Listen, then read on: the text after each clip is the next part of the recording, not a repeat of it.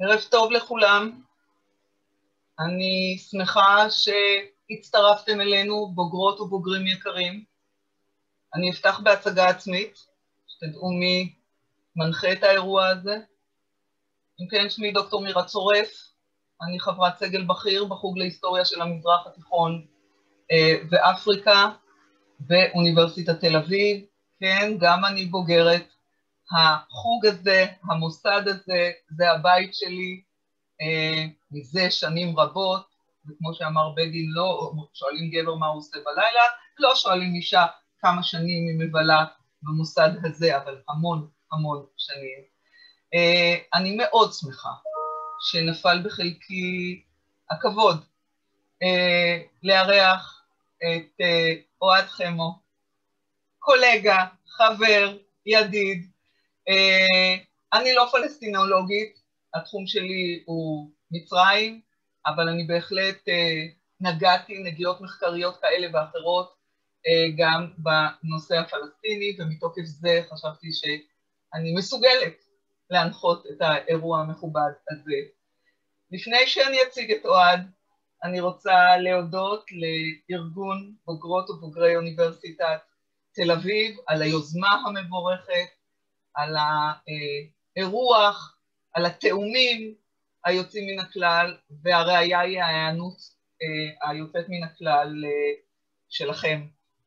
אה, ותודה לאוהד, שהסכים להקצות לנו בימים טרופים ממש אלה מזמנו היקר ולהתפנות לאירוע הזה ולראיון הזה. נדמה לי, אוהד, ותקן אותי אם אני טועה, שכשקבענו את לוח הזמנים של האירוע הזה, לא ידענו עד כמה הזמן הזה יהיה חם, לוהט, עד כדי כך שיהיה לנו הרבה מאוד נושאים לברר אותם. בחירות שתתקיימנה או תידחנה, רמדאן שמביא לפתחנו מהומות בירושלים וברצועת עזה, ובעיקר אה, היסטוריה מאוד מאוד מורכבת של כל הסיפור הפלסטיני. ומתוקף זה אני מניחה שהזמן יעמוד לרשותנו לא יספיק כדי למצות את הנושא, אלא כדי לגעת נגיעות כאלה ואחרות בנושאים שאני מעריכה שיהיו נושאים חשובים ומרכזיים, ואם לא נגענו בנושא כזה או אחר, ודאי השאלות שלכם תשלמנה זוויות שאתם או אתן סקרניות וסקרנים לדעת אה, את עמדתו, את ניתוחו של אוהד אה, לגבי הנושאים הללו. ואני רוצה להציג את אוהד. אה, הדבר הכי חשוב בעולם, אוהד הוא בוגר שלנו, ובין השאר מתוקף זה ובעיקר מתוקף זה הוא כאן איתנו, בוגר החוג להיסט... החוגים להיסטוריה של המזרח התיכון ומדע המדינה באוניברסיטה הזאת, ומוסמך האוניברסיטה העברית במזרח תיכון, אבל בעיקר, בעיקר הוא ילד לא רק את הדיווחים השוטפים החשובים שלו ככתב לענייני שטחים בערוץ 12, אלא את הדבר הזה, את הספר הזה שנקרא פני השטח הפלסטינים מבט מבפנים. ותרשו לי לפתוח גם בהקדשה של אה, אוהד לאביו בספר הזה, וגם בציטוט אה, מסוים, שאני חושבת שזה בעצם מה שכל כך מייחד את אוהד ככתב לענייני שטחים. ואוהד מקדיש את הספר לאבא, האדם שהשטח היה טבעו השני, והאנושיות הראשון. וכשהוא מנסה אה, לאפיין את ייחודיותו, הוא אומר את הדברים הבאים: החקירה היא ממקור ראשון, בלתי אמצעי, נטול מתווכים ופילטרים. גם בתקופות קשות של פיגועים ואלימות, של מוות והרס משני הצדדים, שנדמה שהקיום המשותף של שני העמים אינו יכול להתקיים, התעקשתי לעבור אל העולם שמעבר לגדר, לספוג את הקולות והתחושות, ששם, להאזין ברוב קשב, לנסות לחפש שינויים ולהציף את הדברים בישראל. באופן מודע התעקשתי לצמצם עד כמה שניתן את השיפוטיות המוקדמת, לגשת אל בני האדם ממקום נקי ונטול דעות קדומות. סוף ציטוט.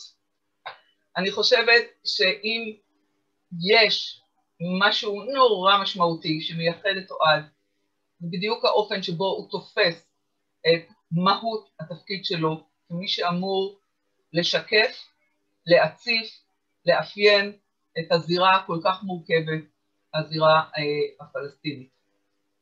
אבל לפני שאנחנו נעבור לנושאים המאוד מורכבים, אני מבקשת לשאול אותך, אוהד, שאלה שבתור אה, מרצה בחוג להיסטוריה של המזרח התיכון רוצה לשאול אותך היום, ממבט של למעלה משני עשורים, אתה מ-2003 אה, מדווח אה, בנושאים האלה, האם אתה מזהה את התרומה הסגולית של הלימודים התיאורטיים מהמקום הזה המאוד לא עובר את הגדר, אלא מתוך כיתת הלימוד בקמפוס התל אביבי, את התרומה הסגולית שהלימודים התיאורטיים תרמו לך לתובנות, להתבוננויות, אפילו למגעים שלך ולדרך המגעים שלך באופן שבו אתה מדווח על הזירה הפלסטינית?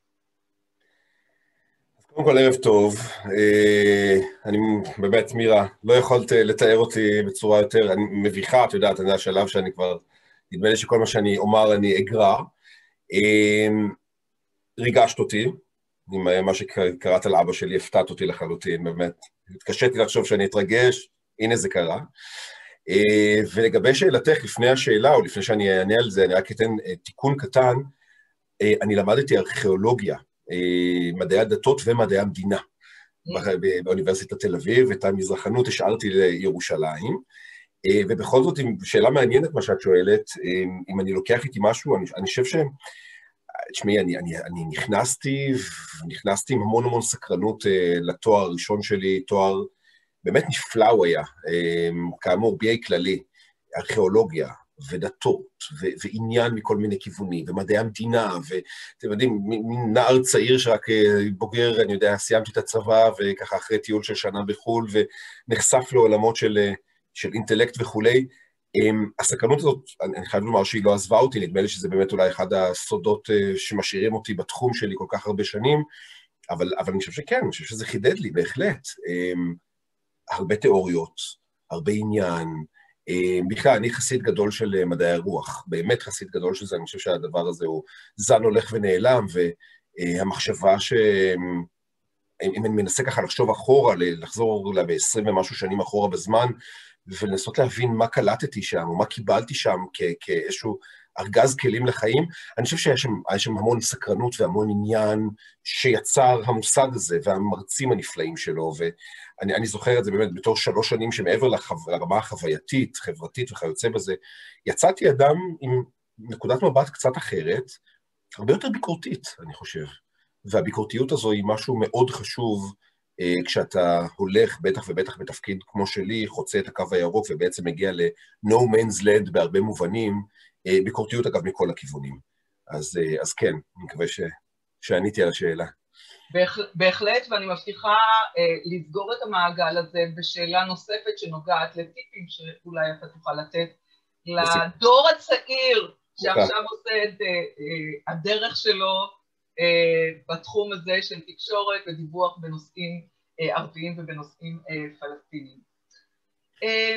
ואני רוצה באמת לעשות זום אין גם לנושא של הקשיים. הקשיים שבהם נתקל אה, עיתונאי, איש תקשורת, קשיים אישיים, קשיים מקצועיים, אה, כשהוא בא לסקר אירועים בשטחים. אתה לא מסקר לא את לוקסמבורג ולא את מונקו, ואפילו לא את ארצות הברית. אתה מסקר טריטוריה שמתחככת בנו ברמה היומיומית. אה, אתה משדר ומסקר ומנתח שגרת חיים, ואפילו אירועים שנחשבים לאירועים שמצטיירים בצד שלנו באופן אחד ובצד השני באופן אחר. והשאלה שלי אם אתה יכול לזקק אה, את אה, הקשיים המרכזיים, ההתלבטויות שלך, אפילו את ההמשגה שבה אתה מתלבט, מהו המושג שבו אני צריך לנקוב כדי לאפיין באופן הכי מדויק, זה לא מתמטיקה, אבל בכל זאת, את האירועים כן. הללו, בגלל שאתה מסקר טריטוריית חיכוך בינינו לבין הפלסטינים. כן, את שואלת על הקשיים, ונדמה לי שרק על זה אני יכול לדבר ארבע שעות, אה, ו- ומיקדת אותי בנושא הזה של הטרמינולוגיה, אני תמיד נותן, יש לי איזו דוגמה מעניינת, אה, יש לו סיפור, אני לא אספר אותו פה, אבל אמ, סתם, בואי נפתח בכל זאת בסיפור, 2004, פיגוע התאבדות אה, בבאר שבע, ועבדכם הנאמן נוסע באחת הנסיעות הראשונות שלי ככתב לחברון. אה, באמת, בירת המתאבדים, חברון, אה, ימים, ימי אינתיפאדה שנייה, והכל פה טובל בדם ובמין טירוף דתי, לאומי, לאומני משני הצדדים, ואינתיפאדה, וכולנו זוכרים את התקופה. ואני מגיע לביתו של מחבל מתאבד ממשפחת קוואסמה בחברון, ואתה, קודם כל הסיטואציה היא, היא הזויה, ישראלי, יהודי, ציוני, עומד שם, אה, יש שם קבלת פנים של, אתם יודעים, של כל האלה שיום לפני כן הוא ביצע את פיגוע ההתאבדות, ואני, אה, מגישים לך תמר ומגישים לך קפה שחור כמנהג האבלות, ומה אתה עושה, שותה, אוכל, לא עושה את זה. כמובן שלא עשיתי את זה, אבל באמת, זה מכניס אותך לכל מיני דילמות, באמת, ברמה הכי בסיסית, הכי אנושית. ואת שואלת אותי על טרמינולוגיה, פשוט זה, זה מעניין. אה, אני, אני זוכר שאני שואל את האבא, את אה, אביו של אותו מחבל מתאבד, אגב מאוד גאה, עומד שם אה, ניצב בגאון, ואני שואל אותו, كيف شعرت لما سمعت إنه ابنك فجر حاله, כלומר, כיצד שמעת. כיצד הגבת כששמעת שבנך פוצץ את עצמו? אז הוא הסתכל עליי במבט באמת מזרה אימה, ואומר לי, مش فجر حاله, استشهد, הוא לא פוצץ את עצמו, הוא מת על קידוש השם. ו... אני חושב שהסיפור הקטן הזה, ויש לי באמת המונים מן הסוג הזה, יכולים לתת יותר, או לספר לנו את, את, את הדילמות האלה, על הקשיים האלה, יותר מכל דבר אחר, כי בסוף יש פה התנגשות בין שני נרטיבים.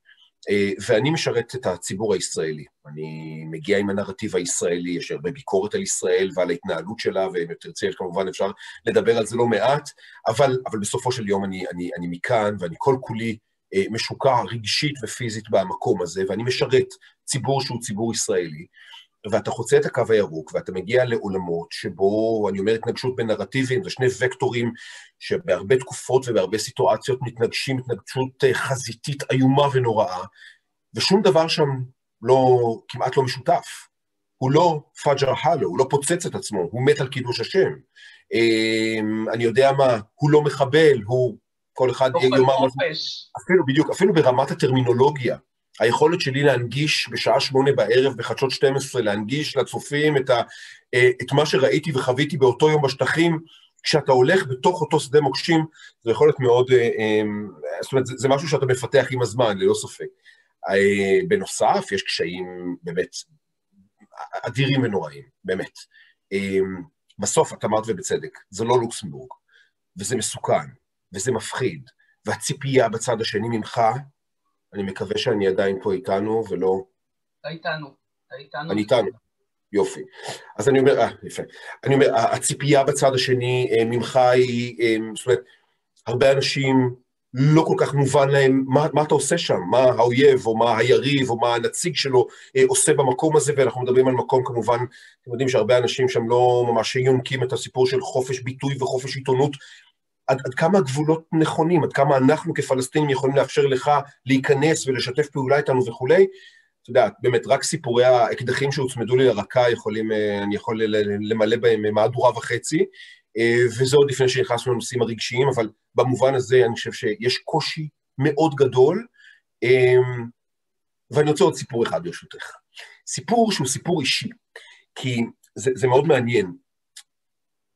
17 שנה אני, אני שם, הם מדברים, הם ואני, בדרך כלל, זה אף פעם לא אישי.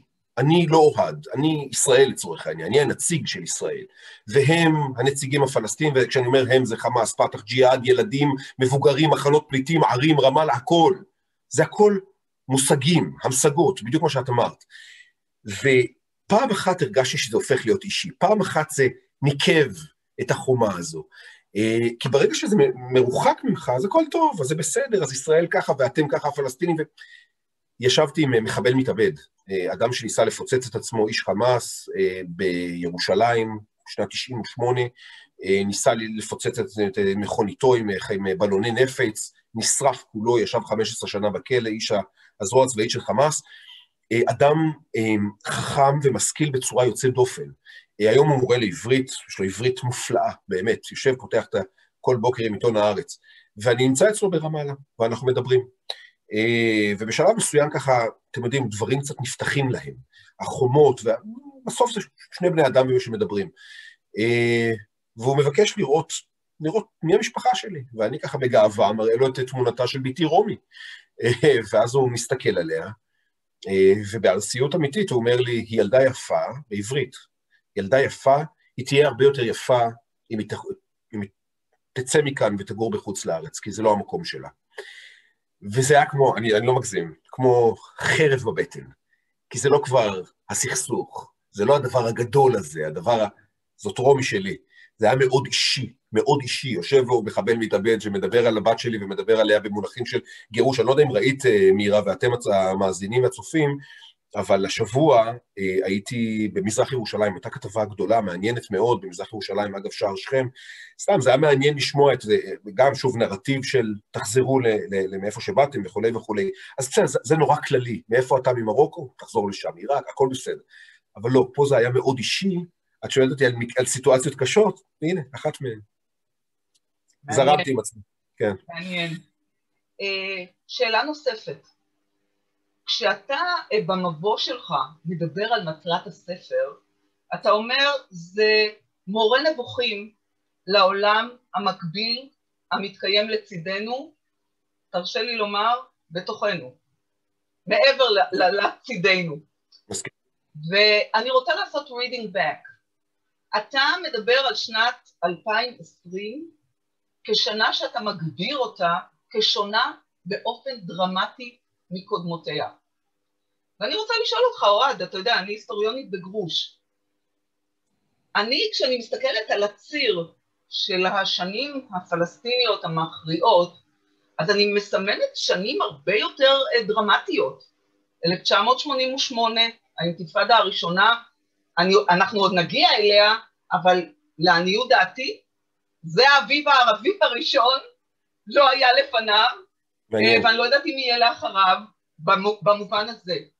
אני יכולה לדבר על uh, 1993, אוסלו, עוד נ"צ פנטסטי ב, בתולדות הסכסוך הישראלי-הפלסטיני. אני יכולה לדבר על אינתיפאדת אל-אקצא, החיבור הדרמטי בין uh, הפלסטינים אזרחי מדינת ישראל והפלסטינים שמעבר uh, לחומה. ואני רוצה לשאול אותך, אתה יודע, במונחים של אירועים מכוננים, או מה שאתה קורא שונה באופן דרמטי, במה באמת השנה הזאת כן. שונה באופן דרמטי? כן, אני חושב שדווקא הבנאליות שלה, זה מה שהופך אותה לכל כך מעניינת, לכאורה הבנאליות, אבל זה הכל לכאורה מתחת לפני השטח. זה מעניין, את מזכירה את אוסלו, אז אני, אני כותב שם, ואני חושב שנדמה לי הבחנה מעניינת, שבשנת 93 הפלסטינים בוחרים אה, בחירה אסטרטגית, הם בוחרים בשלום. ושבע שנים אחר כך, בשנת 2000, כבחירה אסטרטגית, הם בוחרים במלחמה. אה, ומאז, מאז שנת 2000, גם הפלסטינים וגם אנחנו לא בוחרים. אנחנו פשוט לא בוחרים ואנחנו הולכים באיזשהו נתיב שבעיניי הוא דיטרמיניסטי. דיטרמיניסטי ומוביל לנקודה אחת, ופה אני באמת מגיע לשנת 2020, או אתם יודעים, אה, אה, את יודעת, 2020 כמשל. אני חושב ש... אני רוצה לדבר על אירוע אחד שקרה, ואולי ככה הוא ייתן לנו איזושהי פרספקטיבה על מה אני מדבר פה. אוגוסט 2020, לפני פחות משנה, אירוע שהוא אירוע מכונן בעיניי, אירוע שנמשך יומיים בסך הכל, אה, וביומיים האלה קרה משהו, שוב, דרמטי באמת, אה, והוא תוצאה של הרבה מאוד שנים של חוסר בחירה ישראלית ופלסטינית, ואני מדבר על מחיקתו דה פקטו של הקו הירוק. אנחנו מדברים על, כאמור, אוגוסט שנה שעברה, חג פלסטיני, המוני בית פלסטין, אה, אתם יודעים, יש אה, עשרות פרצות בגדר ההפרדה, בעיקר בין ג'נין לבין קלקיליה, אני עשיתי המוני כתבות על הדבר הזה, באמת, זה טיילת של שב"חים, שוהים בלתי חוקיים, נכנסים ויוצאים מישראל, אה, בין 30 ל-40 אלף על פי הערכות נכנסים לארץ בכל יום, הם לא עושים פיגועים, הם באים לעבוד. הם חלק מ-150 אלף בני אדם שעובדים פה מדי יום, וכשאת מדברת על בתוכנו, כנראה שהתכוונת לדבר הזה. אה, אבל מה שקרה באותו, באותם יומיים, אותו סוף שבוע למעשה, זה היה שהם נפערו או נפרצו שני פתחים גדולים בגדר בשווקה ופרעון, ו-200 אלף, על פי הערכות, 200 אלף פלסטינים נכנסו לישראל בסוף שבוע אחד. עכשיו, זה דבר מטורף, זה דבר מדהים. זה היה ממש נחילים, שיירות של בני אדם, על uh, טפם, אני יודע מה, הציוד שלהם, האוכל שלהם, המזוודות שלהם, נכנסים לארץ, ובישראל מחכים להם אוטובוסים שנהוגים על ידי uh, ערבים או פלסטינים, אזרחי ישראל, ומשם הם נוסעים כל אחד למחוז חפצו, זה, זה בעיקר לים ובילויים וכולי וכולי. ולמה אני אומר שזה כל כך דרמטי? זה אגב היה יומיים, אחרי יומיים הכל תוקן, כולם חזרו, כמעט כולם חזרו, פלסטינים נורא כעסו על זה אגב, כי הרבה מאוד כסף פלסטיני, במקום להשתער בשטחים, עבר לישראל. למה זה כל כך מעניין? כי מה שקרה שם באופן הכי סימבולי שיכול להיות, זה שהקו הירוק נמחק. הקו הירוק, שהוא מקודש, זה הקו המקודש בינינו לבין הפלסטינים, עזבו אותו בינינו לבין הפלסטינים, הקו המקודש בינינו. כל אדם, נדמה לי, בישראל מגדיר את הזהות הפוליטית שלו באופן שבו הוא מתייחס לקו הירוק. האם הוא צריך להפ... ל... ל... ל... ל... להפריד או לחצוץ בין, בין שתי ישויות, בין ישראל לבין הפלסטינים? האם צריך למחוק אותו ולייצר פה... כל אחד רואה, זאת אומרת, הקו הירוק בסוף הוא נקודת המוצא שלנו, ה, אה, נקרא לזה, לצורך העניין נקודת מוצא. ופה הקו הירוק נמחק.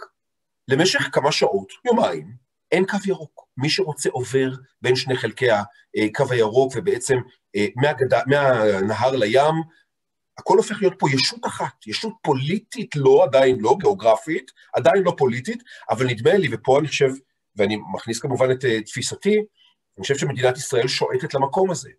אה, זה אסון, אבל מדינת ישראל לדעתי שועטת למקום הזה של אה, מדינה אחת.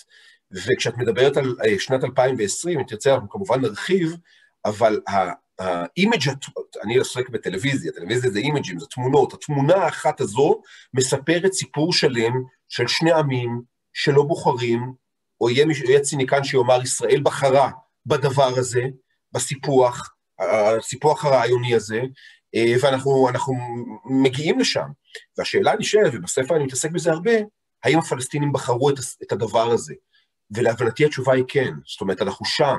אה, יש בצד השני המוני אדם, ואנחנו נפרט על זה עוד רגע, המוני אדם שמדברים היום במונחים של שיבה ל-87, כמו שאני מכנה את זה, לא השיבה בעצם הקלאסית, ל-48, השיבה על חשבון מדינת ישראל, ותעופו לים, ונמחק אתכם וכולי וכולי, שנות ה-60-70 באופן כללי, אתם יודעים, זו היה הנרטיב הנפוץ של אש"ף ושל האסלאמיסטים, אלא אנחנו מדברים על שיבה אחרת. תמחקו את הגדר, אנחנו רוצים להיות ביחד, בישות פוליטית אחת, לחזור לכפרים שלנו, כן, אבל בתוך מדינת ישראל, לצד מדינת ישראל. זאת אומרת, העתיד הוא העבר במובן מסוים נכון, הכפרים הם עדיין המוקד, אבל אף אחד לא מדבר על מחיקה של מדינת ישראל. פתאום יש לזה הרבה סיבות, הרבה מאוד ייאוש, הרבה מאוד היעדר תקווה, שנאה עצומה לרשות הפלסטינית, ואם תרצי להגיד משהו על הבחירות, נדמה לי שאנחנו מתקשרים עכשיו אה, אה, לדבר הזה, ובסוף יש מיאוס כל כך גדול בשטחים, מתוך החוויה שלהם. חברים, יש מי שמגדיר את אה, מה שקורה בימים אלו נכבה שנייה. אה, בכירים שאני שמעתי, בכירים פלסטינים במוקטעה, מדברים במונחים של נכבה שנייה. מעולם הרשות הפלסטינית, הפלסטינים, כעם, לא היו מאז 48', לפי כל מיני דברים שאני שומע, מה שאני חווה, אני לא ראיתי דבר, באמת, מעולם לא היו מפורטים כל כך, חלשים כל כך. ארצות הברית וישראל והעולם הערבי, וכולם נוטשים אותם, והפילוג בתוך השטחים, אין עתיד, ברמה האישית, ברמה הלאומית, ונדמה לי שהכל מוביל באמת למקום הזה שבו אני מדבר עכשיו, אה, אה, השבעה ל-87. אז אה, אני רוצה בכל זאת להיאחז בשתי נקודות, שתיים אולי קונטקסטואליות ואחת שנוגעת באמת לליבה של הסיפור הזה. באיזה מידה אתה רואה את הזניחה של הפתרון של שתי מדינות לשני העמים דרך אגב, לא רק בציבור הפלסטיני, אלא אתה יותר ויותר, באופן אה, מפתיע, אולי פחות, אה, אותי הוא מפתיע, אתה שומע את הפתרון הזה גם בצד הישראלי, ודווקא מכיוון של אה, אה, מתנחלים, כמו למשל מתנחלי תקוע, אה, למשל, אה, ארץ אחת, שני עמים.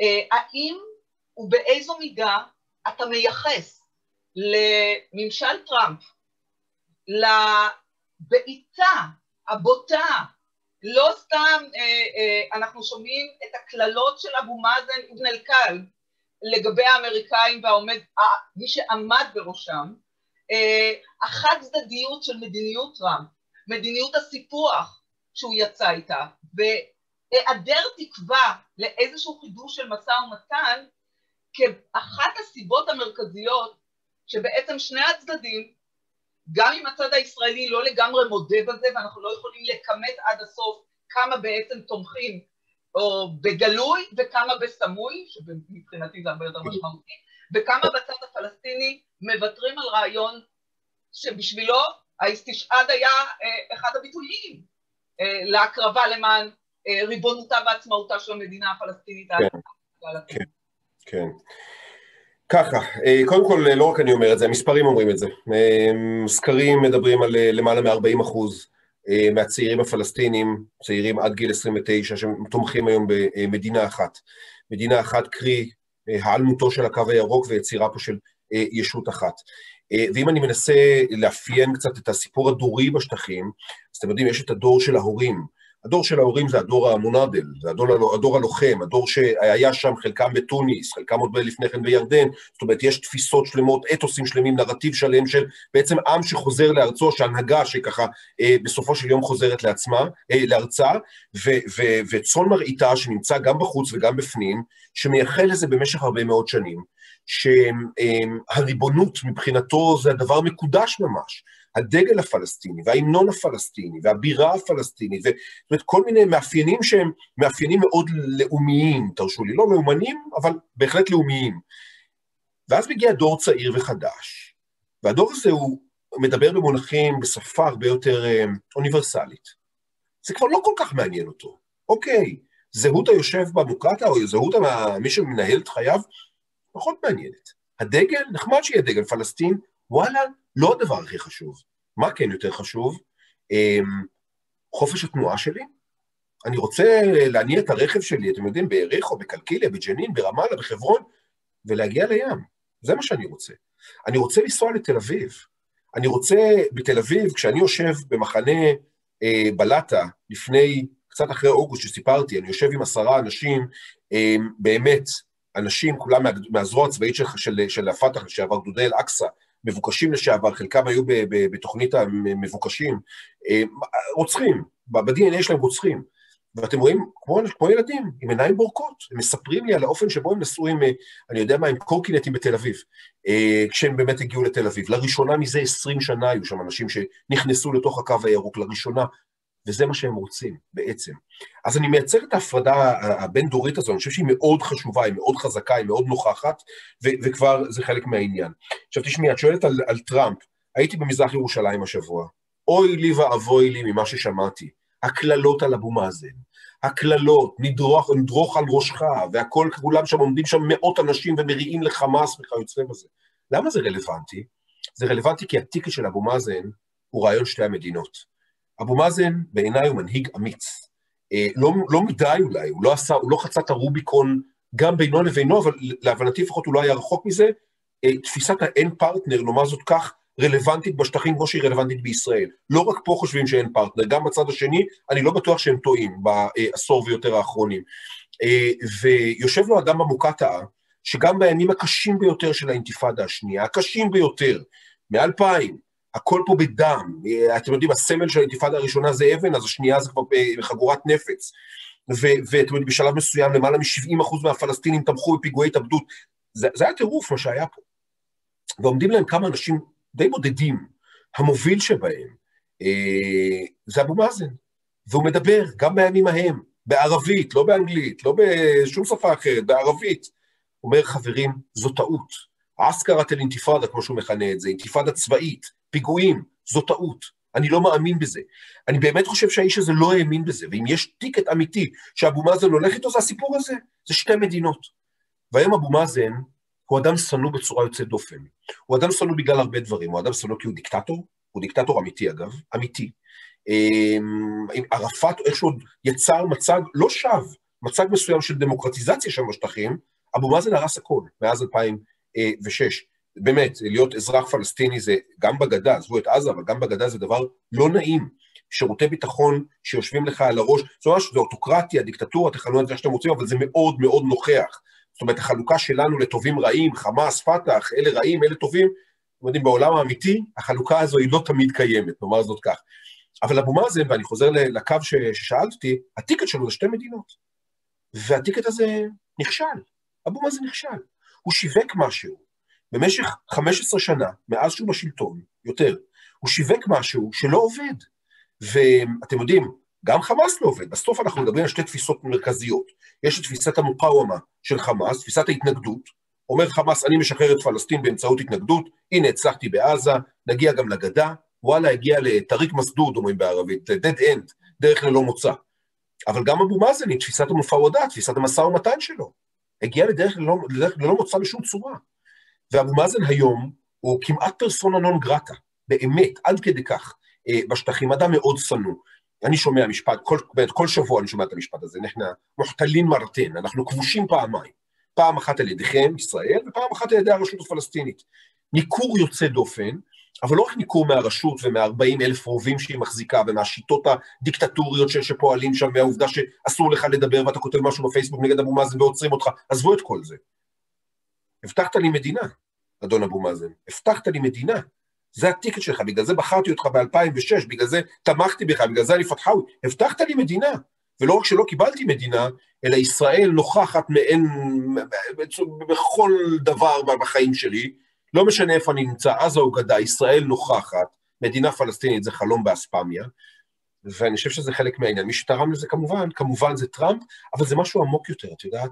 את שואלת את טראמפ ובצדק, כי בתקופה שלו באמת דברים התעצמו, והעולם הערבי נפתח פתאום וכולי וכולי, לישראל כמובן, הפנה עורף, אבל בסוף זה משהו עמוק, אפילו יותר מטראמפ. אני רוצה להיתפס לנקודה שאתה העלית, של הבין-דוריות, של הצעירות.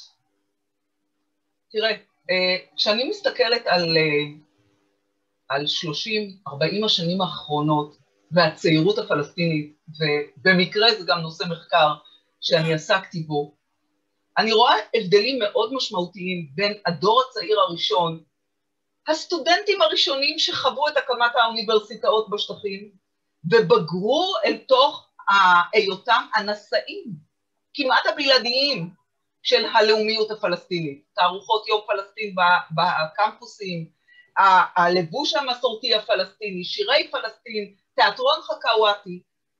הדור של האינתיפאדה הראשונה, דור האבן והקלע, דוד והגוליית. אני רואה את הדור של המתאבדות והמתאבדים, שזה אה, הקצנה של ההקרבה הלאומית, זה הלאמה של מושג האסתשהאד או הכלנה של מושג האסתשהאד, ההתאבדות אה, למען, למען אללה, אסתשהאד פי סביל אל-וואטן, לא פי סביל אללה. ולפתע פתאום יש לנו אינתיפאדה אחרת, אינתיפאדת הסכינים. סוג של אה, אינדיבידואליזם אה, עם, אה, הייתי אומרת, עם פגיעות בעצימות נמוכה, אבל יחד עם זה, זה דור שמושפע מאוד מהאביב הערבי. ומה רצו החבר'ה של האביב הערבי? בדיוק מה שאתה מתאר. אש חוריה ועדאלה אג'תימאיה. לחם חירות וצדק חברתי. במילים אחרות, אם אני לוקחת את הסל הזה, נורמליות. ומה שבעצם הפתרון המדלדל הזה של אבו מאזן לא מאפשר להם את הנורמליות הזאת. והם פה אה, אה, יוזמים יוזמה משל עצמם בלי לשאול לא את המבוגרים האחראים ולא אף אחד אחר, ויוזמים את מה שהם יוזמים ומדברים את מה שהם מדברים על פתרון שלהם, שיקנה להם, זה דור אינדיבידואליסטי, שיקנה להם את מה שכל צעיר וצעירה באופן טבעי רוצים, את החיים הנורמליים בגיל.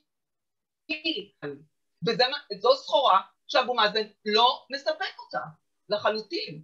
ואת הסיפור הזה של האינדיבידואליזם, אה, את אינתיפאדת הסכינים שאני קושרת אליה, אני רוצה לשאול אותך, האם גם אתה רואה את השפעות מהפכות האביב הערבי שיוזמתם הייתה יוזמה צעירה, מבצעיהם היו צעירים, האג'נדה הייתה צעירה, האם אתה רואה בקללות האלה שאתה מתאר אותם של, של אבו, על אבו מאזן. את הדיבורים על ארץ אחת והשאיפה להשתלב או למחוק את הקו הירוק ולהשתלב בישראל, סוג של מחאה, מחאת צעירים ששואפים למה שהם אינם מקבלים מהמנהיגות שלהם. כן ולא, אני אומר. אמ, ראשית, לגבי, ה, לגבי הלא, אחד הדברים שאותי הכי מתסכלים כשאני מסתכל על הזירה הפלסטינית ואני מלווה אותה כבר 17 שנה, אז באמת יש לי סוג של פרספקטיבה, אני חושב. אה, ראי, ראיתי הרבה דברים, דבר אחד לא ראיתי, דבר אחד חיפשתי באמת, אה, מהיום הראשון שכף רגלי דרכה בעזה, אה, ב-2004 ועד היום, זה כניסה של צעירים לתוך עולמות גם פוליטיים אבל גם אזרחיים, אה, כניסה והשפעה בעיקר. זאת אומרת, נכון, את מדברת על האביב הערבי, וכשאני מסתכל ימינה ושמאלה, אני מסתכל על מצרים, אני מסתכל על לוב אולי, אני מסתכל על כל מיני מקומות אחרים, אה, כן, הייתה נוכחות דרמטית לצעירים האלה, ובשטחים היא לא קיימת לדעתי. אה, לא מספיק קיימת. היא מספיק קיימת באופן פסיבי. בהעדפה לרצות להיות, להיות, לחזור לישראל אולי אצל חלק, אגב, כמובן, כמובן, אני רוצה רק לסייג את הדברים, חברים, זו, זו חברה אנושית, יש הרבה מאוד, אה, נאמר זאת כך, גלים ו- ו- ומתחת לפני השטח וכל מיני מגמות שחלקן מתנגשות, בני אדם, כולם תחשבו על החברה הישראלית, אותו דבר בשטחים, אין הם קולקטיבי, נאמר זאת כך, יש הרבה מאוד קבוצות. אז אני לא רוצה לייצר הם קולקטיבי לגבי הצעירים הפלסטינים, אה, אבל כן יש כל מיני מאפיינים. ולצערי הגדול, וזה משהו שאני מחפש וחיפשתי הרבה מאוד זמן, ניסיתי למצוא כניסה שלהם לתוך עולמות אזרחיים למשל. אה, יצירה של תחליפים, תחליף של הפוליטיקה המושחתת והרעה והמשע... וה... וה... והעייפה, וזו שלא מקדמת אף אחד אלא את אותם מושחתים שיושבים להם ברמאללה. לא מצאתי. לצערי לא מצאתי, אני לא בטוח שזה קיים הדבר הזה. אה, גם בכלכלה אגב, בכל מיני אלמנטים שאתה אומר, הצעירים היו צריכים בעצם להוביל פה מחאה כפולה אולי, גם נגד ישראל, אבל גם נגד מה שקיים, והדבר הזה לא קיים, ובין היתר זה לא קיים להבנתי בגלל ישראל. כלומר, יש פה, יש פה אה, מלכוד 21, ישראל נוכח, נוכחת, הכיבוש נוכח, אני לא מתעסק עם הרשות. קודם כל אני אתעסק עם ישראל, אבל אני שונא את הרשות, היא קשה לי, היא רעה לי, אני אקטר עליה בלי סוף, אני לא אעשה אבל אה, שום דבר, זה דבר אחד. יצרת לינקג' מעניין עם אינתיפאדת הסכינים, אה, אני רוצה לעשות לה אה, אולי, או לא לעשות לה גלוריפיקציה בשום צורה. לכאורה, את יודעת, זו אינתיפאדה מאוד אינדיבידואלית. יוצא אדם מסיבותיו שלו, לאומיות יותר או פחות, אה, אני יודע מה, הפלאפון שלו מקבל אה, המון מסרים, זאת אומרת, אתה כבר לא צריך אף אחד, אתה לא צריך איזה שהם, נאמר זאת כך, מתווכים כאלו ואחרים, באופן ישיר אתה מתנהל מול העולם, ובהחלטה מודעת אתה יוצא ועושה פיגוע. ליוויתי את האינתיפאדה הזו שפרצה בספטמבר 2015, הייתי בעשרות בתים של אה, מחבלים אה, מתאבדים, ואני מכנה אותם מחבלים מתאבדים, אה, כי מי שיוצא לבצע פיגוע דקירה בשער שכם מול שוטרים חמושים, הוא מחבל מתאבד, הוא יודע שהוא בסופו של דבר אה, ימות ושהסיכוי שהוא יפגע הוא קטן מאוד. אני זיהיתי שם, בניגוד אגב לאינתיפאדה השנייה, אה, לאותם צעירים שיצאו והתפוצצו וכולי וכולי, פה אני זיהיתי באמת ייאוש עמוק, אבל ייאוש אישי, לא לאומי. אה, אני לא נופל לקלישאה הזו, זאת אומרת, אני לא נופל למקום, לא, לא שאלת אותך לי לזה, אבל אני אומר, באמת, אנחנו הרבה פעמים נותנים ככה, נוטים לעתור כל מיני קשרים אה, אה, סביב האינתיפאדה, אינתיפאדת הסכינים הבודדים היחידים. מה שאני ראיתי זה חבר'ה מאוד מתוסכלים, הרבה מאוד פעמים, אה, קשיים אישיים, אה, סיפורים, ויש לנו סיפורים מפה ועד הודעה חדשה, של הילדה שנכשלה בבגרות, של זאתי שאבא הרביץ לה, של הילד שאני יודע מה, שמוכה בבית, של ההוא ש... כל אחד, אם אתה קצת תחפור, אתה תגלה את הסיפור האישי. שונה לחלוטין מהאינתיפאדה השנייה. אינתיפאדה שנייה זה חברה מגויסת, חברה גדולה ומגויסת שרצה, אה, ששה אלי קרב מתוך איזושהי הבנה שככה אנחנו באמת הולכים ל... אה, לא לא לשחרר את פלסטין, אבל זה מה שצריך לעשות ברמה הלאומית. פה זה לא ככה, ולכן אני לא קושר בשום צורה בין אינתיפאדת הבודדים הזו לבין, אה, אה, אה, לבין מה שאנחנו מדברים עכשיו באמת, לבין האביב הערבי או כל מיני תנועות של צעירים ערבים במזרח התיכון. אוהד, אני חושבת שגם האביב הערבי לא היה, לא היה שום דבר לאומי. פסקת הניזם הסתכלה על הדור הצעיר ואמרה, אתם לא סופרים אותנו? אנחנו לא סופרים את, אתכם. זה היה פעם הראשונה שבאמת צעירים הופכים את הפירמידה במדינות אה, שהן פטריארכליות לכל דבר בעניין. אני, אני מסכים, פה היה צעד אחד אחורה עוד, זאת אומרת, פה אנחנו מדברים באמת על קשיים שהם אישיים לחלוטין, זה אפילו לא אני רוצה חופש, זה אפילו לא אני רוצה אה, את החירות לכתוב באינטרנט מבלי שיעצרו אותי, זה אפילו לא במקום הזה. זה הצרות שלי עם עצמי, ולכן אני הולך והורג יהודים או דוקר יהודים, כי, אה, כי אז אני אזכה במוביליות חברתית בעולם הבא, או המשפחה שלי וכולי וכולי, כל אחד בסיבותיו. אבל אני מקבל את ההערה שלך, היא נכונה ומעניינת. אני אה, רוצה לחזק את מה שאתה אומר ולשאול אותך, אה, האם ההוכחה שראש הממשלה דאז, סלאם פיאד, שם את הביצים בסל של הכלכלה והאיתנות הכלכללית ובנה את העיר רוואבי, הוא האיש שהבין מהי אבן הנגף, מהו היעדר של חיים נורמליים, מהי המשמעות של להעניק את אותם בנפיץ כדי שהאוכלוסייה הפלסטינית תוכל במרחב שלה לחיות את אותם חיים שהפוליטיקה הישנה לא אפשרה להם במסגרת הגיוס ההמוני לכל הסיפור הלאומי. והוא לא נמצא שם. זה, זה היה, תתקן אותי אם אני טועה, איזשהו ניצוץ לפוליטיקה חדשה שבעצם גבה בעודו באיבו. כן, אגב, הוא לא נמצא שם בעיקר מסיבות אישיות, כי הוא לעולם לא נכנס לפתח, כי את יודעת, כי אין לך כוח פוליטי בסוף, הוא היה, בעיניי, הוא היה בשורה, בשורה מדהימה, סלאם פיאד, עם התוכנית אה, אה, המחומשת שלו, לבנות את המדינה מלמעלה, מלמטה למעלה, לא מלמעלה למטה, אלא מלמטה למעלה, והשנים 2009 עד 2011 היו שנים מדהימות בכלכלה הפלסטינית. אתה, הקו הרקיע של רמאללה השתנה, פתאום אתה רואה מגדלים, פתאום אתה רואה בנייה, פתאום אה, חברות נכנסות, אין ספק. שזה מעניין. אני חושב שבהקשר הזה, את יודעת, כל מה שצריך לעשות זה פשוט בואו נעמוד באמצע ונסתכל ימינה-שמאלה, עזה גדה. זה כל ההבדל. עזה, כולנו מכירים את המצב הכלכלי. 2.1 אה, מיליון בני אדם, משכורת ממוצעת 800 שקלים, 52 אחוז אבטלה, 70 אחוז אבטלה צעירים, מספרים שהם באמת פנטסטיים, אני לא בטוח שיש להם אח ורע בעולם. רצועת עזה זה מקום שאין לו מה להפסיד, או כמעט אין לו מה להפסיד, עובדה שהיא שקטה לאחרונה, היא שקטה מסיבות לדעתי, בעיקר בגלל הבחירות אה, אה, בחודשים האחרונים, אבל זה מקום שבאמת שם, אגב, זה מאוד מעניין, יצא לי לראיין מרחוק, כי אני לא יכול להיכנס לעזה כבר הרבה מאוד זמן, אבל ראיינתי, המצלמה שלי ראיינה אה, חבר'ה שמגיעים לגדר, באותן הפגנות גדר דרמטיות, ואני אגיד גם משהו מעניין בהקשר הזה, אבל, אה, ואומר מישהו, יא עמי, אני לא רוצה עכשיו להיות בבית, כי בבית יושב, הנקבות יושבות בבית, וההורים שלי דורכים עליי וצועקים עליי, לך לעבוד, ואין לי לאן לעבוד, אז אני מוצא את עצמי פה, ואינשאללה אני גם אהיה שהיד. נורא פשוט. כי הלינקג' הזה בין מצב כלכלי, חברתי וכולי, לבין הנכונות לצאת, ברור. והגדה לא כזו. הגדה שקטה. הגדה שקטה כבר, וזו, אני חושב, אחד הדברים, ואני לחלוטין מסכים עם מה שאת אומרת, כי כלכלה זה חשוב מאוד, הגדה שקטה כבר יותר מעשור, חברים, אין, אין פיגועי התאבדות. בכלל כמעט ואין פיגועים. בטח לא ממוסדים. כשיש פיגועים, אני לא מזהה תמיכה גדולה ברחוב, בטח לא ביחס למה שראינו אה, אה, בעבר. אנשים בסוף באמת רוצים ללכת, לפרנס ולחיות. עשור של שקט אמיתי אה, ביהודה ושומרון, ואני חושב שזה באמת אחד ההישגים הגדולים ביותר, גם של ההנהגה הפלסטינית בהקשר הזה, אבל, אבל גם של ישראל שהבינה את, את החיבור הזה.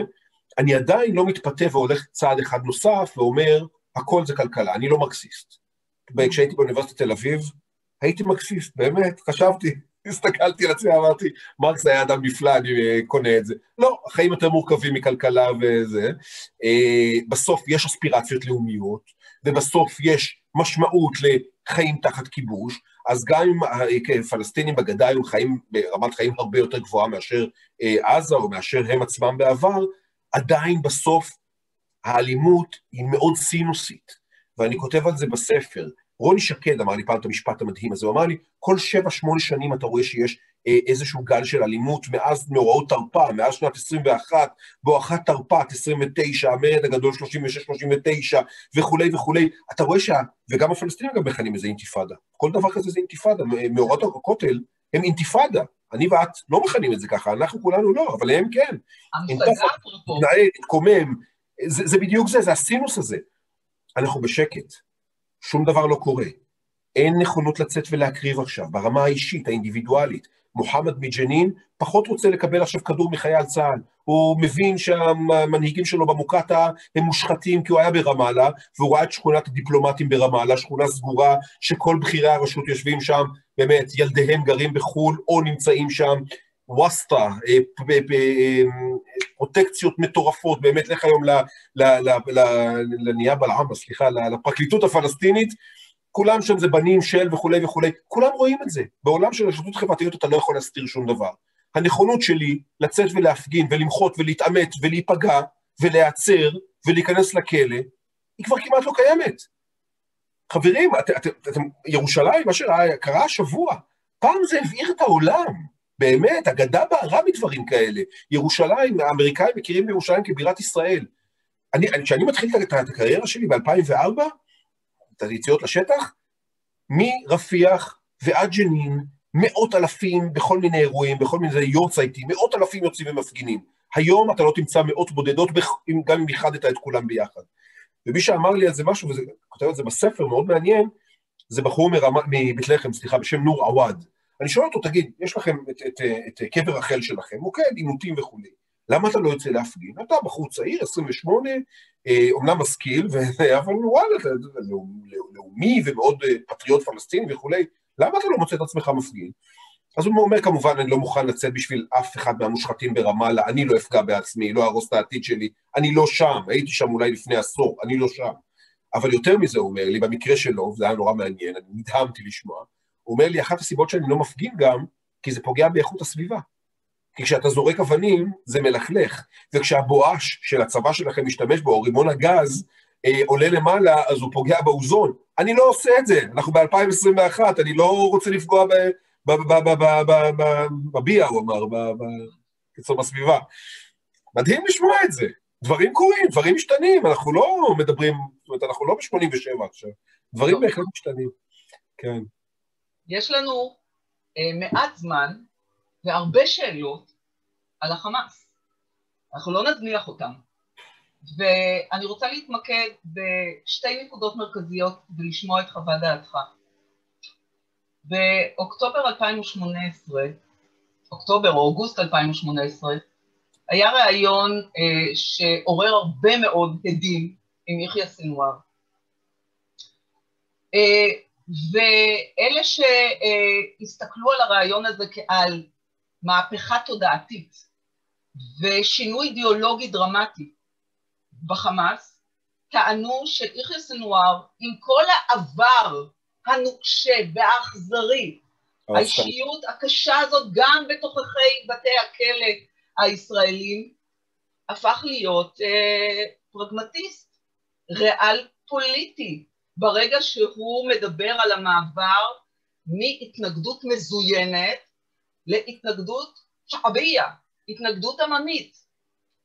אה, ואני רוצה לשאול אותך שתי שאלות אה, שמאוד תעזורנה לנו גם לעשות את ההבחנות הנכונות שאולי אנחנו לא מספיק אה, בקיאים בהן, וגם להבין את עמדתך בסוגיה הזאת. האם גם אתה מזהה שינוי בדפוס המנהיגות הנוכחי של החמאס, אם אנחנו נלך אחורה, שוב רק נזרוק שמות לסבר את הזיכרון והאוזן, אחמד יאסין, אסמאעיל הנייה, חאלד משעל ויחיא סנוואר, והאם אתה יכול להסביר לנו את מהות, קודם כל ההבדלים בין הג'יהאד האיסלאמי לבין החמאס, ולא אה, רק את ההבדלים, אלא גם את קשרי הגומלין ביניהם, מי עושה מה, מי מגבה את מי ומתי, כי כן. הדבר שמפריע לי באופן אישי אצל הכתבים לעניינים פלסטיניים, כן. אה, ואתה, לשמחתי הרבה, לא נכלל בהן, זה קודם כל ההכללות. הם אחים מוסלמים. חברים, האחים המוסלמים הם בזירה שלי. הם היחידים בריאים, הם היחידים שאנחנו יכולים לדבר על התפתחות בתוך התנועה. ואף לא אחד מהם, למעט תקופות יוצאי דופן, לא דיבר על חליפות כל אסלאמית. כן. אחים מוסלמים זו תנועה פטריוטית, טריטוריאלית, במקרה שלי מצרי, ואני רוצה לשאול אותך, אה, אוהד, האם גם אתה רואה בחמאס תנועה אה, פטריוטית, פלסטינית, לכל דבר ועניין שהמינון של האסלאם, באידיאולוגיה שלה, עולה לאין שיעור אה, על המינון של הפת"ח, זה ברור לכל, אבל הם פלסטינים והם פטריוטים. המינון של האסלאם בחמאס הוא עולה גם על המינון של הג'יהאד האסלאמי. ואם אני שואל את עצמי, ואת שואלת מה ההבדל בין חמאס לבין הג'יהאד האסלאמי, ואני שומע את זה גם מאנשי ג'יהאד אסלאמי וגם מחמאס, לצורך הספר, דיברתי עם המונים מהם, וכמעט כולם דיברו במונחים האלה, כשאתה מנסה לזקק את זה. אה, הג'יהאד האסלאמי זו תנועה, פתחי שקקי, מקים אותה כמובן בקהיר, אה, בכווית, גם בקהיר הוא אה, בשלב מסוים הגיע לשם, זו תנועה הרבה יותר לאומית פלסטינית, פטריוטית פלסטינית, הרבה יותר מחמאס, זה מה שאני מבין. אומר שקקי, אני לוקח, אז, אני לוקח את הלאומיות של הפת"ח, אני לוקח את הדתיות של חמאס, ואני מאגד את זה ביחד. ואני יוצר את התנועה הזו שנקראת ג'יהאד איסלאמי. אה, זו התנועה, אז, לפחות במקור, תנועה אה, פטריוטית בצורה יוצאת דופן, כלומר, במובן הזה מונרדי לה באמת, אה, אבל עם אלמנטים אסלאמיים חזקים, ובמובן הזה אני חושב שחמאס היא תנועה פחות פלסטינית, זאת אומרת, היא פחות פלסטינית מאשר הג'יהאד, זאת אומרת, הזיקה שלה לפלסטין היא קיימת כמובן, תנועה פלסטינית פר אקסלנס, אבל בסוף יש כל מיני אה, מונחים בתפיסה החמאסית, אה, מונחים דתיים שהם אולי קצת, הם קצת פן-אסלאמיסטים, נאמר זאת ככה, הרבה יותר מאשר הג'יהאד האיסלאמי. אה, זו נקודה אחת חשובה, ורציתי להגיד עוד משהו מאוד מעניין אה, בהקשר הזה. אה, אה כן, ישבתי, אבל, אבל הג'יהאד עובר איזשהו שינוי, זה מעניין, ישבתי עם איש ג'יהאד אסלאמי, בכיר בג'יהאד האסלאמי, אחד ממחנות הפליטים של מרכז הגדה, נאמר זאת כך, ישבתי אצלו לא מזמן, והוא אומר לי, תשמע, האמת היא, אנחנו הפכנו להיות משיחיים, ממש. עכשיו, אני יוצא איתו בבית, אתה רואה תמונות של פתחי שקקי ודגלים של הג'יהאד האסלאמי, שחור, הכל ממש כמו שכתוב בספר. הוא אומר, אנחנו, מי שהשתלטו עלינו זה חבר'ה ממש אה, משיחיים. אה, הזיקה לשיעה, הזיקה לאיראן. בתקופתי, כשאני הייתי עם שקקי בכלא, שישבנו באותו תא, נכון, הוא העריץ את האיראנים, נכון, הוא ראה אה, במהפכה של חומני ב-79, הוא ראה בזה מודל, זה מה שדחף אותו בעצם להקים את הג'יהאד האסלאמי, הכל נכון. אבל היום אתה מדבר פה על תשיו, על ממש יש תנועה רחבה של קבלת השיעה. הדת היא דת הרבה יותר, נקרא לזה משיחית, ככה הוא תיאר את זה. אגב, בעברית מושלמת, זו שיחה בעברית. הרבה יותר משיחית. אה, והג'יהאד של היום, הוא אומר, אני לא מזהה את התנועה הזאת.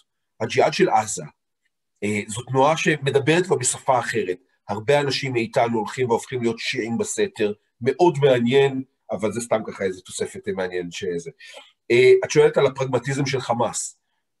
אני אגיד משהו שהיא תיאוריה שאני כותב אותה עליה בספר, בעיניי כתיאוריה גם מוכיחה את עצמה פעם אחר פעם.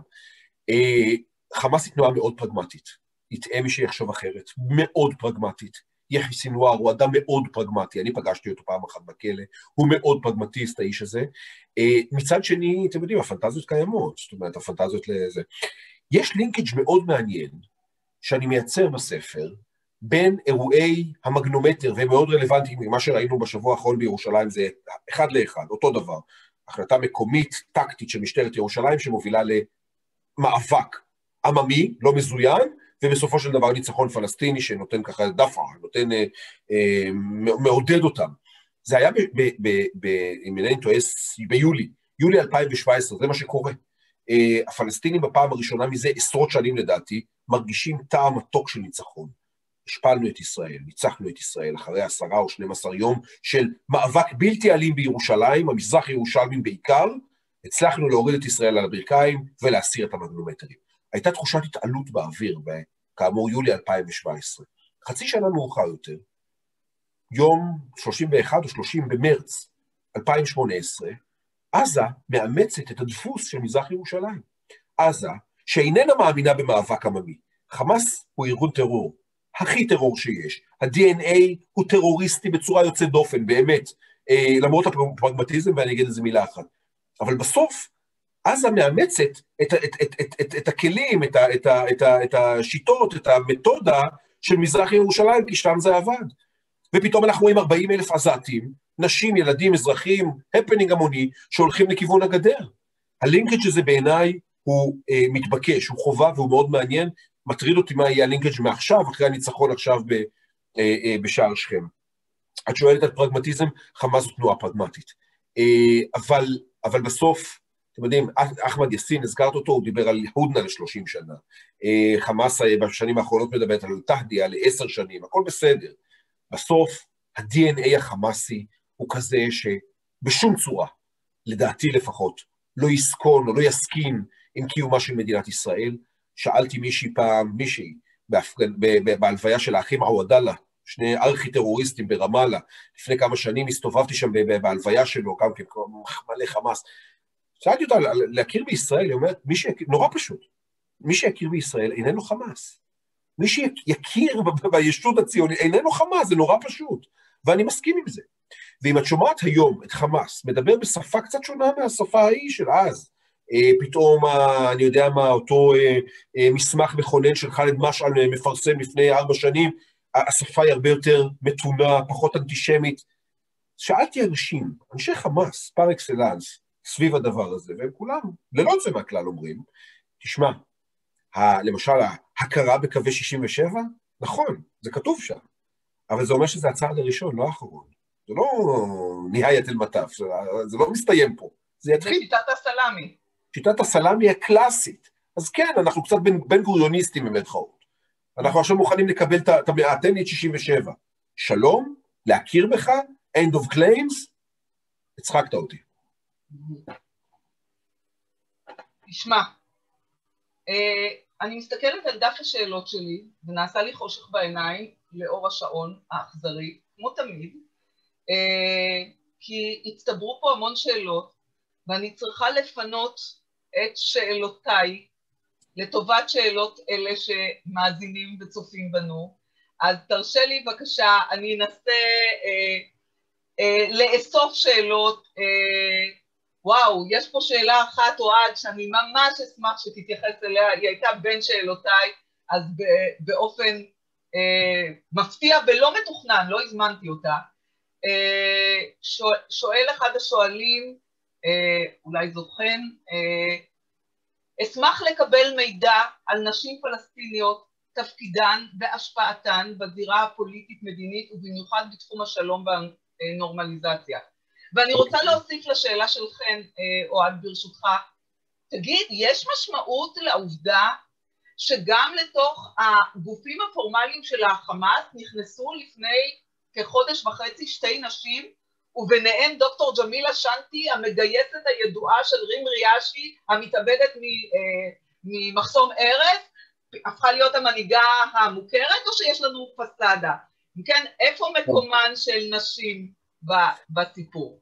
אז, אז לפני שאת אה, אומרת את זה, אני רק אזכיר או אספר לכל המאזינים והצופים שלנו, שאם אני לא טועה ב-Q&A, יש אפשרות לרכוש את הספר, ולא סתם אפשרות לרכוש את הספר, אה, בהנחה של 50 אחוזים. אה, שזה משמעותי. אז אתם ממש מוזמנים, אם אה, יש שם, אה, שם לינקים וכולי, יש שם, צריך להכניס את זה, נורא פשוט, בהצלחה למי שרוצה. אמרתי את זה. על, על זה עשינו וי. לגבי נשים בזירה הפלסטינית, תשמעי, מאז 67' עד היום, את יודעת כמה פלסטינים נעצרו? מכירה את המספרים? לא, ממש לא. אוקיי. מועדון האסיר הפלסטיני מדבר פחות או יותר על כ-800 אלף פלסטינים. 800 אלף פלסטינים שנעצרו אה, מאז 67, נעצרו למאסרים ממעצר מנהלי ועד אה, מאסרי עולם. הדבר הזה, להבנתי לפחות, יצר סוג של ואקום במשך אה, הרבה שנים. ואקום ברמת החברה, ואקום ברמת אולי הקהילה המקומית, וואקום ברמת המשפחה אפילו. ומי נכנס לתוך הוואקום הזה? נשים וילדים. וזה מאוד מעניין לשמוע ולראות את זה. אגב, אתם רואים ושומעים אותי? הכל בסדר? שילמת לנו. כן, אני עכשיו שואל, אתם רואים ושומעים אותי? עכשיו כן, כן. מעולה. איפה נעלמתי, את זוכרת? המשפט האחרון הוא לא... המשפט האחרון, מעולה. כן. אז אני אומר שגם ברמת החברה, גם ברמת המשפחה, ולפעמים ברמת המשפחה הגרעינית, אה, נוצר ואקום. ואל תוך הוואקום הזה הרבה מאוד פעמים נכנסות נשים. כך שמקומן של נשים בחברה, ולא רק בגלל הסיפור של הסכסוך, הרבה פעמים הוא מאוד מאוד משמעותי. אני יכול להגיד לכם שאני בעימותים בשנים האחרונות, אה, בעיקר בעימותים של 2018 אה, סביב עזה, ואז גם שקצת זלג לגדה, ראיתי פתאום הרבה מאוד נשים, נשים שנמצאות שכם אל שכם, מיידות אבנים ובקבוקי תבערה יחד עם גברים, זה מאוד מעניין אגב לראות את הדבר הזה, אגב זה יצר איזשהו פולמוס אה, תיאולוגי זה מותר, לא מותר, גברים, נשים ביחד להילחם, לא בטוח שהדבר הזה הוא מותר, זה כבר מה שנאמר אז, אה, שזה מעניין.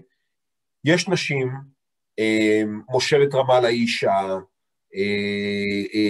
שרת הבריאות, אחת האנשים, החשוב, האנשים החשובים ביותר היום, אגב הקורונה, היא אישה בשטחים, ראש בתי הדין השרעיים, בחורה שעשיתי את הריאיון, אישה, יש כמה וכמה נשים, הפוליטיקאיות הבולטות, אז נכון, את מזכירה את חמאס, שזה מאוד מעניין, כניסה, אה, כניסה לה, אה, להנהגה של חמאס בעזה אה, לפני שבועיים או שלושה, משהו כזה. בחזית העממית, כמובן, קומוניסטים, אנחנו רואים יותר נוכחות נשית, אבל בעיניי לא מספיק. זאת אומרת, כל מה שאמרתי עכשיו לא מספיק, עדיין קטן. יש כל מיני, אגב, עכשיו לקראת הפרלמנט, יש כל מיני מינימום של נשים, כניסת נשים וכולי, לא מספיק. הקול הנשי לא מספיק נשמע, הנוכחות שלהם בזירה הפוליטית, החברתית, היא לא מספיק נוכחת. ואגב, אחד הדברים המשמעותיים בעיניי, כאילו אחת אולי הבעיות של הספר, זה העובדה שכמעט ואין נשים שם. אה, וסתם, אני, אני אומר, ואני אומר את זה בכנות מלאה, וכמעט ואין נשים, לא כי לא הצלחתי להגיע לנשים, ואני יכול ועושה, אבל, אבל ההשפעה שלהן באמת על המרחב הציבורי בעיניי, אה, לצערי אגב, היא עדיין בשוליים, מאוד בשוליים. כי אחרי ככלות הכל, החברה הפלסטינית, כמו הרבה מאוד חברות שסובבות אותנו, הם עדיין בשילוב, אולי בשילוש של חברות מסורתיות, חברות פטריארכליות וחברות של כבוד. וזה באמת מחייב נשים עם תודעה, עם מודעות, אה, לא לחכות שהתפקיד יינתן להם, אלא להיאבק כדי להיכנס לתפקידים בצמדים של אה, קבלת החלטות. אה, שאלה נוספת מעניינת מאוד שאתה נשאל, עד כמה מודעים ברשות הפלסטינית לבעיות שמעסיקות את ישראל בעניינים אזרחיים, זאת אומרת בעניינים פנימה. האם זה מעניין אותם, מה שקורה בארץ? הנה למשל, אנחנו בבחירות, על סף בחירות הם מבטלים בחירות, אולי, אני לא אסכן אותך בלהינווט, אה, אנחנו אולי צועדים לקראת נגלה חמישית של בחירות, האם זה בכלל משהו שתופס איזשהו נפח בהתעניינות כן. שלהם? אני, האמת שאת הדבר הזה אני, אני חוקר ברמה האישית, זה מאוד מעניין אותי. Uh, האופן שבו ישראל נתפסת, נתפסת בצד השני, איך רואים אותנו? Uh, ואנחנו, אני חושב, טועים לחשוב שהפלסטינים מכירים אותנו מצוין. אה, יש הרבה פלסטינים שנמצאים פה, ודוברי עברית, זה כן. דיברנו על 150 אלף פלסטינים שנכנסים מדי יום לישראל, זה הרבה שגרירים שנכנסים ומגיעים ורואים ונחשפים לישראליות, ואתם יודעים, אה, כמובן כלי תקשורת וכולי וכולי, כתבות שלי, תאמינו לי, בתוך עשר דקות מתורגמות כבר בכל הרשתות החברתיות, טוויטרים, פייסבוקים, זאת אומרת, בסוף, בסוף יש פה, יש פה מגע כל הזמן. אני לא חושב שהפלסטינים מכירים אותנו באמת. אה, אני לא חושב שהם מבינים את ה-DNA הישראלי, או היהודי, אני לא חושב שהם מבינים אותנו, אני לא חושב שהם מבינים את החרדות שלנו אה, כעם, כקולקטיב, אה, גם ברמת הידיעה. אני חושב שיש הרבה מאוד דברים שהם לוקים באיזשהו משהו שהוא, אני לא אגיד אנטישמי, כי אין פה כוונת מכוון חלילה.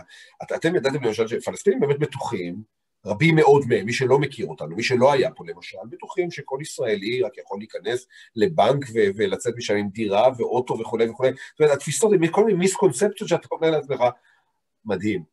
אבל גם זה הדברים העמוקים, הדברים העמוקים והחשובים גם מבחינתם, השורשים של הנוכחות שלנו בשטחים ולמה והפחדים שלנו כעם וכולי, אני לא מזהה הבנה, אני לא מזהה היכרות. אה, יש עיסוק את שואלת על בחירות, את שואלת על... יש עיסוק אובססיבי, ברור, יש מיליון פרשנים שמעבירים ומנגישים לצד, לצד לפלסטינים, כאילו, מה קורה בישראל, בזירה הפוליטית וכולי וכולי. אה, והרבה אנשים, את הדברים האלה לפחות יודעים. אני דיברתי על משהו עמוק יותר. ואגב, עוד דבר מעניין, הרבה מאוד אנשים לא רואים שום הבדל בין הימין לבין השמאל הישראלי. זה טרפה מבחינתם, זה טרפה וזה נבלה. אה, וזה תמיד מדהים אותי מחדש לגלות שעבור הרבה אנשים, דין סמוטריץ' כדין, אה, אני לא יודע מה, כדין אה, ניצן הורוביץ. אולי קצת הגזמתי, אבל, אבל אתה שומע את זה הרבה. אני, אני רוצה לנסות לחלוק עליך טיפה, אוהד, בדקות הבודדות שנותרו לנו. מה שאני מזהה, לפחות בדור הביניים, ואתה כותב את זה בפרק על האסירים בספר שלך, אסירים זה, רמת הידע. זו קבוצה מאוד ייחודית אבל, קבוצה מאוד ייחודית האסירים. רגע, לא- רגע, אני רוצה להסביר לאן היא הולכת הקבוצה הזאת, או לאן היא הלכה בעבר הלא רחוק. הקבוצה הזאת שיושבת בבתי הכלא ולומדת לעיתים לתארים של האוניברסיטה הפתוחה, תארים אקדמיים, ושולטים בהתפתחותה של התנועה הציונית. אני רק מזכירה לך שדוקטור סופיאן אבו זיידה כתב את הדוקטורט שלו על התפתחות התנועה הציונית. העברית שהם שולטים בה, אה, קריאת העיתונות האובססיבית כמעט שלהם, האופן שבו האסירים אחר כך משתלבים או השתלבו בעבר בתפקידים פוליטיים, בעיקר השרים לענייני אסירים, אבל לא רק, הביאה כן איזושהי, אני מדברת על אשרף אל-עג'רמי וחוסיין א-שייח ופארס קדורה אה, וכמובן סופיאן אבו זיידה ואפילו רזי אבו ג'יאב, כל הדמויות האלה הן דמויות שבהחלט הובילו איזשהו דימוי אחר לעומת האופן שבו הם נכנסו לבתי הכלא והאופן שבו הם יצאו והכניסו את העמדה שלהם וניסו כן. להפיץ אותה ולהציע משהו אחר. אני כבר לא מדברת על יחידאיות כמו אה, פרופסור דג'אני, עם התפיסה של אנחנו חייבים להכיר את השואה, ללמוד את השואה ולהכיר את הפוביה אה, היהודית-ישראלית בעקבות השואה. הוא באמת הוקע בעבור היוזמה הזאת, אבל גם אה, יוזמות בתוך ישראל של, אה, של פלסטינים אזרחי מדינת ישראל, גם הן הוקמו, ראה האב אמיל, אמיל שופני. אז אני חושבת שלומר שהם לא מכירים, יכול להיות שהם לא מכירים את הניואנסים, אני רוצה להגיד לך שההבנה של ימין ושמאל שהם לא מכירים, אני כבר גם כן הפסקתי להכיר ולזהות. אני חייב להגיד משהו, אני חייב להגיד משהו, בפלאפון הזה יש כל כך הרבה מספרי טלפון של אסירים שמוברחים בתוך בתי הכלא, שאני משוחח איתם, אנשי פת"ח, אנשי חמאס, אסירים, מאסרי עולם וכולי וכולי, עברית משובחת. בפרק, בפרק יש לי פרק מאוד מעניין לדעתי על אסירים ביטחוניים ועל התפקיד שלהם, ויותר מזה אני אומר, שלהבנתי ההנהגה הפלסטינית העתידית, זאת שתחתום על הסכם עם ישראל, תבוא רק מבתי הכלא, בגלל העובדה שהם מסגלים לעצמם כל מיני יכולות ביקורתיות כאלו ואחרות אה, שבחוץ, בחברה שבחוץ, כבר אה, אינן. ועדיין אני חושב שזה שוליים של השוליים, שזה מיעוט של המיעוט. האנשים שהזכרת היום, אה, להבנתי לפחות, אינם רלוונטיים בתהליך, רלוונטיים בתהליך קבלת ההחלטות הפלסטיני. זה, זה, זה אנשים שהובילו אותם בתקופה של אוסלו ואחרי אוסלו וכולי, הם, הם כבר לא שם, הם לא מנהלים אה, יותר מדי. אה, בכלל, המעמד של אסירים נשחק בצורה יוצאת דופן, אה, אה, ולכן אסירים הם סוג של אקס-טריטוריה מאוד מעניינת. אני דיברתי על החברה כחברה, כמכלול, אני, אני חושב שחוסר ההיכרות איתנו היא, היא... זה מדהים אותי מחדש כל פעם להיחשף עד כמה אנחנו אה, כחברה, כאנשים, כעם, כאומה, לא יודע, תכנו את זה איך שאתם רוצים, אה, באמת אה, לא מפוצחים ולא מובנים. כמובן גם בצד השני זה רלוונטי. תמונת מראה ברור לחלוטין, אבל זה it goes without saying, אני בכלל לא, לא ניגש לזה. אוקיי, okay. uh, שאלה אחרונה, uh, יש עוד המון שאלות, חלק מהשאלות, אני מודה, כנראה שאם הייתה פה מראיינת אחרת שהיא לא היסטוריונית, היו מרעיפים עליך את שאלות הנבואה, האם אתה מוכן להינבא, מה יהיו, יהיו בחירות, לא יהיו בחירות, מוכן, אני רוצה. אתה מוכן? Uh, אבל יש פה שאלה מאוד מעניינת שאני לא רוצה לדלג עליה, אה, ברשותך. אה, השאלה מתייחסת למצבם המחפיר של תושבי רצועת עזה שחיים בעוני, ללא עתיד, ללא יכולת אה, לחלום מחר, והשאלה היא האם בעוד הפער בין ה-ordinary people לבין ההנהגה הוא דרמטי, ואנחנו יכולים לראות את זה לא רק בשכונות ב- ב- ברמאללה, אלא גם בשכונות בעזה עצמה לעומת מחנות הפליטים. והשאלה שאתה נשאל, האם אתה חושב שקיים רצון בקרב תושבי עזה להתקומם כנגד שלטון החמאס המושחת, כפי שקרה במהפכות, במצרים, כן. ובלוב בעשור כן. הקודם, או כן. שקורה שם תהליך אחר ואין סיכוי להתקוממות כזאת? את יודעת, שאלה שנאמר כך, גם המודיעין הישראלי וגם המודיעין החמאסי יושבים אצבע על הדופק כבר 13 שנה, מאז uh, יוני 2007, כדי לנסות להבין האם העם בעזה התקומם. Um, אנחנו ראינו ניצוץ, ראינו שני, שתי ניצוצות למעשה. Uh, לפני תקופה, זה היה מדהים, אתה קם בוקר אחד ואתה מגלה שמאות ואלפי בני אדם יוצאים ומפגינים בעזה. Uh, זה מתחיל ב... דיר אל-בלח שבמרכז הרצועה ובג'באליה שבצפון, מחנה ג'באליה, אבל זה מתפשט כאש באש בשדה קוצים, ותוך ארבעה ימים אנחנו מדברים כבר על אלפי בני אדם שיוצאים ומפגינים ומרביצים וחוטפי מכות נגד מנגנוני הביטחון של חמאס, שבפיהם קריאה אחת, בידנן איש, רוצים לחיות, רוצים לחיות. וזה היה הדבר הכי קרוב להתקוממות עממית, סטייל או על אה, אה, כיכר תחריר, נאמר זאת כך. וכשאתה שואל עזתים, ואני שואל עזתים לא מעט, למה זה לא קורה אצלכם? כי בסוף הרבה מאוד אנשים מאוד לא אוהבים את שלטון חמאס עם כל המשמעות שלו, למרות שיש שם כמה בנפיט שם, מאוד בטוח, ביטחון אישי וכולי, אבל זה משהו אחר. התשובה שאתה שומע פעם אחר פעם היא, אה, חמאס לא לוקח שבויים, והם יראו בנו. והחשש והפחד מחמאס הוא כל כך גדול. חמאס באמת דיקטטורה אמיתית בעזה. יש לה מאפיינים כאלו ואחרים של קצת פתיחות, ואתה יכול, אני יודע מה, לא מתערבים בכלכלה וכולי, אבל בסוף, דיקטטורה אמיתית. אה, ואתה לא מעז, פשוט אף אחד לא מעז. סיפר לי מישהו שנכח בהוצאה להורג של כמה מפגינים בזמן צוק איתן, שעמדו מחוץ לשיפא בעזה, הרימו שלטים נגד המלחמה ונגד חמאס, והוצאו להורג. גם דברים כאלה קורים. אפשר להבין למה, למה זה בשוליים. אוהד, הבטחתי לך שאנחנו מתחילים בהיותך בוגר, ואנחנו מסיימים בטיפ שאתה אולי יכול לתת לאלה שנמצאים במצב של אינקובציה, לקראת יציאה אל התקשורת, מתבשלים שם. אני יכולה לומר שאני הוצאתי לאוויר העולם, אני נורא גאה בהם.